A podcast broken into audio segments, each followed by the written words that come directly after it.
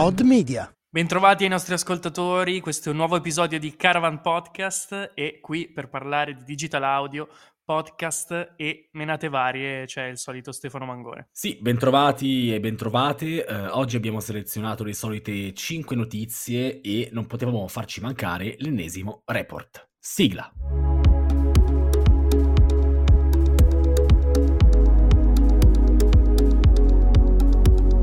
Ciao, questo è Caravan. Una rassegna settimanale di notizie dal mondo del podcast selezionate per voi da Odd Media.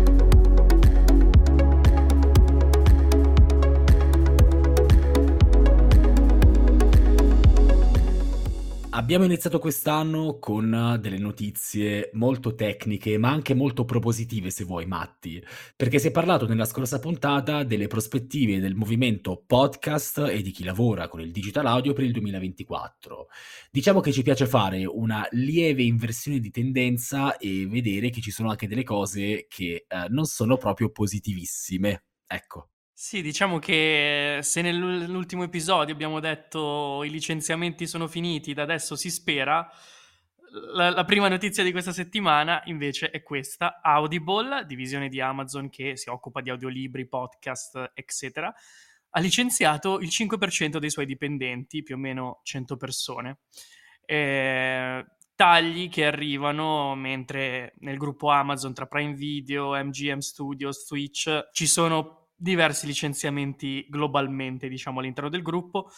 Abbiamo preso questa notizia da Variety e pare che al, al, blog eh, una fonte abbia dichiarato che questi licenziamenti in realtà non riguardano il team di contenuti di Audible, eh, però insomma l'azienda dice che aveva bisogno di effettuare questi licenziamenti per posizionarsi in modo un po' più accattivante sul mercato e superare questo momento difficile del 2023 quindi diciamo che forse le notizie della prima puntata erano nel 2024 si torna a sperare, ma mi sa che il prezzo da pagare erano comunque i licenziamenti.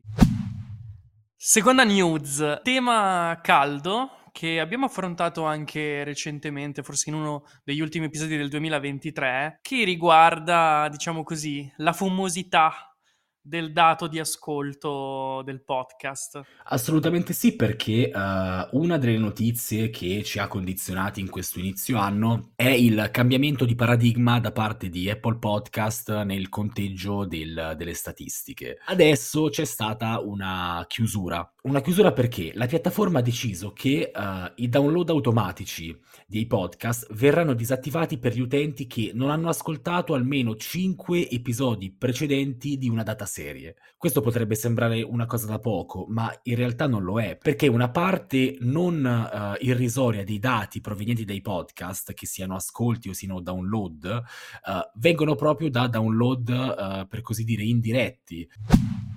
Torniamo a un argomento che per noi uh, che facciamo caravan uh, è diciamo un pallino fisso, ovvero la pubblicità, ma non pubblicità in senso lato, quanto piuttosto la domanda che spesso ci ha uh, condizionati, ovvero quali sono le pubblicità che funzionano meglio in un podcast? Basta inserire un mid-roll, un post-roll, un pre-roll per guadagnare, per fare in modo che i tuoi eh, possibili consumatori comprino? Diciamo che questo studio di Westwood One eh, rileva appunto che i due principali tipi di annunci per podcast uh, che, che, consumano gli ascoltatori sono gli annunci divertenti. Quindi diciamo che questo studio fa un po' un appello ai creator uh, sulla base proprio di, di queste informazioni. Il punto è puntare sulla potenzialità emotiva di questi spazi pubblicitari, di questi annunci. Eh, ad esempio, i conduttori eh, possono sfruttare il loro tempo, e lo, i loro speak pensando a intervenire in modo un po' così ludico e un po' funny. E chiaramente, appunto, questo consiglio di inserire uh, all'interno dell'audio poi non permette però la grande potenzialità che è quella del, degli annunci dinamici, no? di, di, cambiare l'annuncio nel, nell'episodio anche mesi dopo. Restiamo in questo campo, eh, nel campo ads, e parliamo un pochino invece di quando questi ads, anziché essere divertenti, sono una gran rottura di palle. Allora, diciamo che non scopriamo l'acqua calda. Prendiamo un dato per farci un'idea, ed è un dato del 2021, che quindi di tre anni fa. Fa un po' strano dire che è del 2021 ed è quindi di tre anni fa, Matti. Sono un po'. Stai tra, stai tra, non ci pensare, non ci pensare. 2024 is the new state of mind. Tutto quello che è avvenuto prima non esiste. Circa il, il 37% delle persone utilizza un ad blocker, almeno ai tempi. Però comunque partiamo da questo dato perché se il 37% delle persone utilizza degli ad blocker, quindi questi programmi che bloccano le pubblicità dinamiche nei browser tipo Chrome, tipo Mozilla, quelli che usate di solito, diciamo che quello che è emerso da questi nostri cervelloni è che il numero ideale di pubblicità identiche da mostrare a un utente freddo verso, verso il vostro prodotto è 3 numero che raddoppia e quindi diventa 6 se quell'utente invece è caldo nei confronti del vostro prodotto e che potrebbe già essere per sua natura o per, per, circostanze già propenso a poterlo acquistare. Vi invitiamo comunque a leggervi l'articolo che vi riportiamo in descrizione per approfondire soprattutto se vi occupate di video.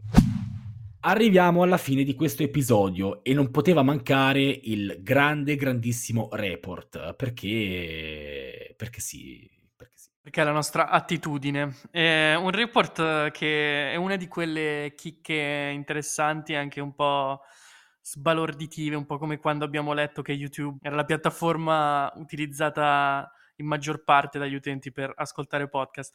E parliamo quindi di podcast e televisione che proprio per uh, costituzione, diciamo, hanno pubblici differenti, metodi differenti. Comunque Uh, questo report di Hub Entertainment Research, uh, che si chiama Can You Hear Me Now, ha rivelato che i podcast possono essere un ottimo strumento di marketing per le reti televisive e per i servizi di video in streaming e in particolare hanno scoperto che tra tutti gli ascoltatori di podcast la metà afferma che sarebbe più interessata a guardare un nuovo programma televisivo basato su uno dei loro podcast che non e uh, la metà di questi afferma che l'ascolto di podcast li ha aiutati a scoprire nuovi programmi televisivi in passato.